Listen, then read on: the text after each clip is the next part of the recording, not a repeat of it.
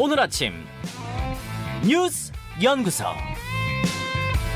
오늘 아침 뉴스의 맥을 짚어드리는 시간 뉴스 연구소 오늘도 두 분의 연구위원 함께합니다. CBS 조태임 기자 그리고 김준우 변호사 어서 오십시오. 안녕하세요. 예 오늘 첫 뉴스 네, 국민 뜻 벗어나지 않겠다. 그렇죠. 취임 네. 100일 기자회견으로 가야죠. 네, 윤 대통령 어제 한 54분 동안 기자회견을 진행했는데요. 처음 20분은 100일간 지금까지 시행했던 정책 등에 대한 설명을 했고요. 이제 나머지 시간에 기자들의 질문을 답했습니다. 네.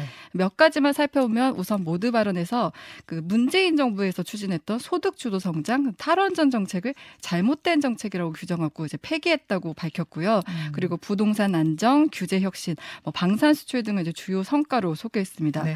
그리고 모두 말, 발언 말미에 분골 쇄신하겠다 이렇게 각오를 밝혔고요. 여기까지 이제 윤 대통령이 하고 싶었던 말이었고요. 그렇죠. 예, 사실 기자회견의 하이라이트는 이제 기자들의 질의응답이잖아요. 네. 가장 관심 중 하나가 이준석 대표의 최근 폭로에 대한 대통령의 반응이었는데 음. 윤 대통령은 민생 안전과 국민 안전에 매진하다 보니 다른 정치인들이 어떤 정치적 발언을 하는지 챙길 기회가 없었다 이렇게 답했습니다. 음. 예, 이전 대표를 직접 지칭하기보다는 정치인이라고 표현한 점도 눈에 띄고요. 예, 구체적인 언급은 최대한 자제하려는 것으로 보입니다. 네. 예, 그리고 이제 최근 낮은 지지율에 대한 원인을 물었는데 지지율보다도 여론조사에서 나타난 민심을 겸허하게 받는 것이 중요하다. 원론적인 답을 내놨습니다. 이제 어제 질의에서는 이른바 김건희 리스크나 뭐 이전 대표의 뭐 이 XS 발언에 대한 질의는 없었고요. 그래서 질문이 좀 순한 맛이었다 이런 평가도 네 나옵니다. 순한 맛 질문드렸다. 어. 예, 여야는 엇갈린 반응을 내놨는데 국민의힘은 주요 국정 과제에 대해 자세히 설명했다 높게 평가했지만 민주당은 나쁘끄러운 자화자찬에 그쳤고 정작 내용은 없었다 이렇게 혹평했습니다. 자, 뭐 평가는 다 다를 수 있어요. 음. 김준우 변호사님은 어떻게 보셨어요? 일단은 대통령실에서는 이렇게 생각한 것 같아요. 8.15 경축사에서는 좀 총론, 음. 구체적 강론은 100일 취임 이렇게 기자회견에서 푼다. 그러니까 왜냐하면 자유만 33번 나왔던 거에 비해 음. 어제는 자유가 좀 나오지 않았습니까? 어제는 국민이 20번, 네. 경제가 18번, 산업, 정부 여기 15번씩. 그렇죠. 그럼 그 사이에 좀 비판을 수용해서 급히 바꿨는지 아닌지는 알 수 없지만 이제 그림은 그래요. 그 다음에 음. 그냥 이거를 텍스트 그냥 글로만 보면 질의응답까지 전문을 쭉 보면 예. 그렇게 흠잡을 때가 보이진 않아 보일 수 있어요. 예. 뭐 그냥 아 이런 거 고민하고 있다. 음, 음. 뭐 짚어보고 있다. 근데 취임 100일 후에 이렇게 낮은 유례 없는 지지율이라는 그 구- 구체적 역사적 맥락을 보면 이 반성과 성찰은 이미 그런 전국에 대한 재구상은 지난 휴가 기간에 해서 음. 오늘 어제 어제 이제 발표할 것을 기대했는데 거기에 대한 진짜 알맹이는 좀 빠져 있으니까 아, 그러니까 어제 되짚어 보겠다라는 답이 여러 번 나왔잖아요. 네. 이제부터 되짚어 보고 잘 하겠다. 근데 이제 그 되짚어 보는 건 이미 끝냈고 네. 어제는 뭔가 답을 좀 가지고 그렇죠. 나오셨었으면 어땠을까라는 네, 기대를 한 거죠. 그랬어야 하- 마땅하고 그런 기대가 있었는데 그에 대한 부분이 상당히 좀 아쉬움이 남을 수밖에 네. 없지 않나라는 생각이었습니다. 자, 어제 예. 기자들도 같이 지켜봤는데 소위 이제 기자들끼리 속된 말로 야마라는 표현을 쓰는데 이제 핵심 주제, 이제 핵심 주제가 뭐냐고 고 도대체 뭘로 기사를 쓰고 제목을 네. 뽑아야 되냐 이런 고민을 다 했었어요. 기자들 은어죠 그거는. 네, 네. 예. 그럼 그래서 이제 아무래도 뭐 이제 좀 깊은 대답이 있길 음. 바랬는데 뭐 바뀌겠다, 노력하겠다 이렇게 다 언론적인 답만 하다 보니까 이제 기사 쓰기도 좀 난감하고 어. 예, 그런 상황이 어, 있었습니다. 기사 쓰기가 난감하다. 그러니까 정치인들이 제일 많이 하고 제일 잘하는 게 뭐냐면 사과입니다. 음, 음. 좀안 좋은 얘기지만 예. 근데 검사분들은 사과를 잘 하지 않아요. 예를 들어 본인들이 기소를 해가지고 일부가 무죄가 나왔다 이러면 재판부를 탓하지 예. 자기들이 과, 과도하게 수사했다는 얘기는 하지 않습니다. 그죠? 근데 아직은 검사의 언어가 조금 더 몸에 체화되신 게 아닌가. 정치 아. 데뷔하신 지 1년밖에 안 됐지만 아. 대립의 언어 이런 것들이 더 많고 협치나 통합, 소통의 언어를 좀 더 체화하셨으면 좋겠다는 바람입니다. 오늘 요 이야기는 아, 평가를 좀 두루 저희가 들어보려고요. 어제 뭐 여야 평가 나왔잖아요. 여당은 아, 잘했다. 자세하게 국민들께 설명했다. 이렇게 얘기했고 야당 쪽에서는 자화자찬, 빈수레 뭐 이런 평가가 나왔는데 다양하게 들어보겠습니다. 우선 대통령의 멘토로 불렸었던 분 어, 신평 변호사의 평가 들어보고요. 또 민주당의 조홍천 의원의 평가도 2부에 준비해놓고 있습니다. 여러분의 평가는 문자로 보내주세요. 두 번째로 가죠. 연기된 이준석 운명의 날. 예, 어제 국민의힘 이준석 전 대표가 낸 가처분 신청에 대한 심리가 네, 있었어요. 어제 공교롭게 이 전 대표가 낸 비대위 효력 정지 가처분 신청에 대한 법원 신문이 있었는데요. 어제 결론이 나올 수도 있다 이런 전망도 있었는데 어제 나오진 않고 빠르면 오늘 나올 것이라는 전망도 나옵니다. 예. 이 대표 어제 법원에 출석하면서 기자들이 윤 대통령 100일 기자회견 어떻게 봤느냐 물었는데 요. 윤 대통령 발언과 함께 이거 잠깐 들어보시겠습니다. 정치인들께서 어떠한 정치적 그 발언을 하셨는지 제가 제대로 챙길 기회도 없고 지금까지 다른 정치인들의 정치적 발언에 대해서 어떠한 논평이나 아, 제 입장을 표시해 본 적이 없다는 점을 생각해 주시기를 바라겠습니다. 제가 뭐 좀 당내 민주주의에 대한 그런 고민을 많이 하다 보니 어, 대통령께서 사실 어떤 말씀을 하셨는지 어, 제대로 챙기지는 못했습니다. 어, 불경스럽게도. 저런 거를 저런 걸 미러링이라 그러지 않아요? 네. 똑같이 받아서 치는 거. 이준석 대표가 잘하는 거죠. 음. 그죠. 네. 저거는 저건 의도하고 한 거 맞죠? 그렇죠. 사실 이 네. 대표가 기자회견을 안 봤을 리가 없고 안 봤다고 해도 듣기라도 했을 텐데 네, 윤 대통령이 그렇게 말한 걸 어떻게 보면 일종의 좀 비꼬았다 네, 음. 이렇게 볼 수 있습니다. 그렇게 본다면은 대통령 역시 그렇죠. 어 그러니까 보진 않았더라도 이거를 모르실 음. 리는 없는데 챙길 뭐 기회가 없었다 네. 이렇게 말을 한 것도 그렇고 네네네. 예. 그 부분을 이준석 대표가 좀 지적하고 싶었던 거것 아닌가. 싶어요. 네. 어제 신문에서는 이제 이전 대표 측과 국민의힘 측은 비대위 출범 당시가 비상 상황이었는지를 두고 이제 팽팽히 맞섰는데요. 이 비상 상황이 중요한 건 당원에 의하면 당 대표가 거리되거나 최고의 기능이 상실되는 등 당의 비상 상황이 발생할 경우 비대위로 전환할 수 있다 이렇게 규정하고 있기 때문입니다. 국민의힘 측은 당 대표 임기 2년 중 6개월을 대표를 하지 못하게 된 음. 상황을 비상 상황이라고 봤고요. 이단표 이전 대표 측은 당 대표 사고 상태를 당의 비상 상황으로 볼 수 없다 이렇게 주장했습니다. 예. 또 배현진, 윤영석 의원의 최고의 사퇴 의사 이 부분에 대해서도 최고의 표결에 참석한 것에 대해 절차상 하자가 있다 양측이 맞섰습니다. 자, 쟁점들을 설명해 주셨는데 아, 김준우 변호사님 네. 저 법조인들 의견도 이거는 좀 갈리는 것 같은데. 네, 갈리죠. 예. 갈리는 게 이제 갈리는 것만 변호사한테 옵니다. 안 갈리면 변호사가 사기꾼이죠. 아니, 그러니까 안 갈리면 그거 가지고 법원에 갈 리도 없죠. 그렇죠. 예. 예. 빨리 합의하시고 돈 주라고 얘기하죠. 그렇죠, 그러니까 그렇죠.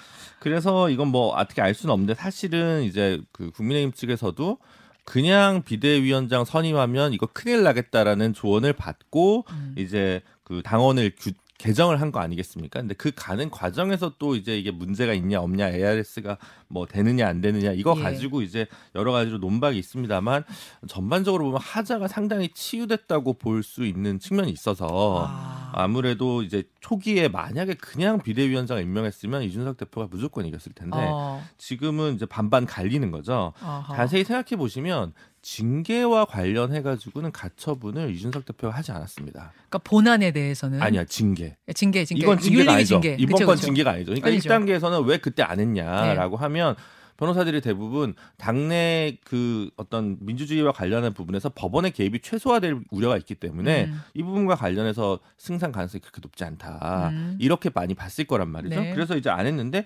이번에는 처음에 비대위 그냥 갈 것 같으니까 어 이건 됩니다라고 아마 이준석 측근그룹에서 조언을 했을 거고 네. 그게 역으로 이제 다시 하자가 치유되니까 만약에 이걸 통해서 예를 들어 뭐 비례대표 국회의원의 직이 날라갔다 이런 음. 공직적인 부분이 들어갔으면 법원에서 좀 더 적극적으로 들어갈 텐데 네. 이건 당내 어떤 직책. 어, 네, 직책과 관련된 부분이어서 법원에서 어느 정도 적극적으로 할 거냐 아. 그 부분에서는 조금 어, 중간항으로 어, 좀 물러설 수밖에 없어서 이거 좀 아. 지켜봐야 되는 부분이 아닌가 결국. 절차적 하자가 있느냐 없느냐 그게 핵심인 거죠. 있다 하더라도 이제 이게 뭐 치유될 수 있는 거 아니냐, 치유됐던 거 아니냐라고 볼 음. 건지 아니면 이럴 수는 없다라고 볼 건지 이게 공천이나 이런 거와 관련된 문제면 좀 더 이준석 대표한테 유리했을 텐데 본인이 음. 공천 받는 예, 예. 문제였다면 그게 아니기 때문에 좀 이제 반반 갈리는 거죠.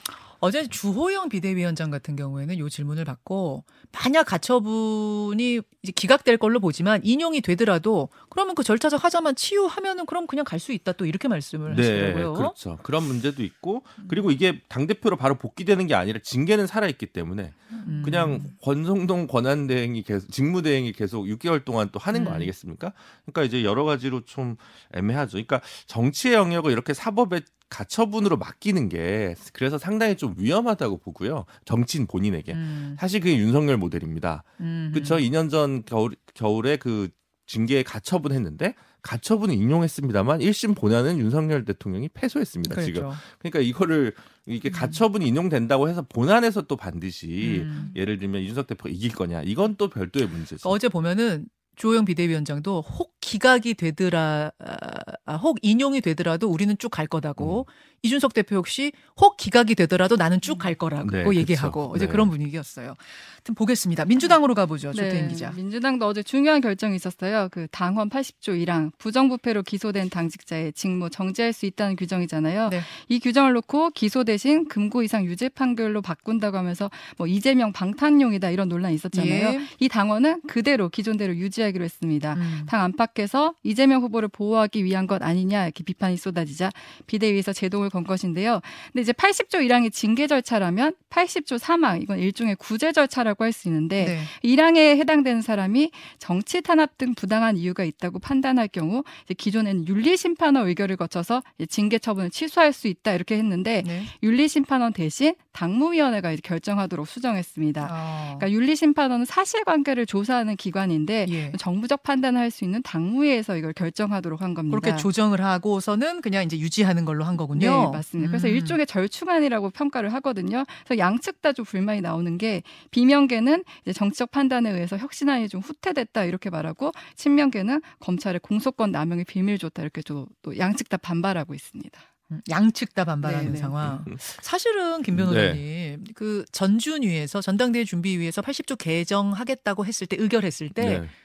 그냥 된 건 줄 알았어요. 네. 대부분은 이제 비대위원장 우상호 비대위원장 의견도 그렇고 하니까 그렇죠. 뭐 통과됐는가 보다 했는데 사실은 좀 뜻밖의 결론이 네. 났어요. 그래도 이 정도가 오히려 더 민주당이 결과적으로 보면 괜찮은 선택을 한 게 아닌가 좀. 보여집니다. 왜냐하면 너무 이제 방탄 이미지가 네. 세지기 때문에 네. 좋지 않고 또 이게 어쨌든 문재인 대표, 김상곤 비대 혁신위원장, 조국 혁신위원이 마련했던 그 시절 아니기 때문에 음. 이른바 친노 친문 그룹의 입장에서 봤을 때는 이 안을 또 가, 그대로 지키지 않는 것도 뭐랄까 본인들의 정체성이나 음. 역사적 맥락을 소거하는 부분이 있기 때문에 예. 좀 그런 의견들이 좀 반영된 게 아닌가 싶고요. 이재명 의원 입장에서는 지금 뭐 사법 리스크라든가 방탄 문제라든가 이런 거 말고 다른 뉴스를 생산해내는 과제가 되게 중요한 것 같습니다. 음. 저는 대선 때도 이재명은 합니다라는 공약이 나쁘다고 생각, 그러니까 캐치프레이즈가 나쁘다고 생각하지 않았거든요. 근데 그 당시에 기본소득이 이선 후퇴하고 나서 음. 근데 이재명은 뭘 하나요? 음. 라는 거에 대한 시그네처 공약이 없었다고 시그니처. 생각- 네, 그게 없었다는 거죠. 하는데 그럼 뭘, 뭘 네. 하는데요? 이렇게 그러니까 됐다. 이재명 대표 의원이 굉장히 트위터도 많이 하고 예. 말을 많이 했지만 예. 사실 큰 정치인으로 컸던 건 성과였지 말이 아니었거든요. 제가 예. 생각하기에. 그러니까 이재명 의원이 만약에 이제 대표가 된다면 올해 입법 드라이브를 뭘로 걸 거냐가 중요한 거지. 사법 리스크에 어떻게 대응하느냐, 방탄 이슈 이거가 음. 초점이 돼 가지고는 아마 어, 정치적으로 더 큰 위상을 차지하기는 어렵지 않을까 싶습니다. 그래서 이제 이건 빨리 넘기는 것이다. 네. 그, 그 말씀이에요. 자, 그 다음으로 가죠. 네, 스토킹에도 전자발찌. 이거 무슨 얘기입니까? 네, 스토킹 범죄자에게도 전자발찌를 부착할 수 있도록 하는 법 개정이 추진됩니다. 현재는 성폭력과 미성년 유괴, 살인 강도죄에 대해서만 이제 위치 추적 전자 장치를 착용하도록 돼 있는데 예. 이 스토킹 범죄까지 확대하자는 거예요. 어. 법무부는 이제 스토킹 범죄 자체가 재범 가능성이 크고 범죄 특성상 살인 등 강력 범죄로 이어질 가능성이 높아서 이제 이 개정안 시행으로 스토킹으로부터 피해자를 실제적으로 보호할 계기가 될 것이다 이렇게 기대하고 있습니다. 음. 개정안이 시행되면 스토킹 범죄를 저질러 실형이 선고된 경우에는 출소 이후 최장 10년 부착 명령이 내려지고요. 또 집행유예를 선고받은 사람에게도 최장 5년 범위에서 전자장치를 부착할 수 있, 는 내용입니다. 여기까지 뉴스연구소 두 분 수고하셨습니다. 감사합니다. 김현정의 뉴스쇼는 시청자 여러분의 참여를 기다립니다. 구독과 좋아요, 댓글 잊지 않으셨죠? 알림 설정을 해두시면 평일 아침 7시 20분 실시간 라이브도 참여하실 수 있습니다.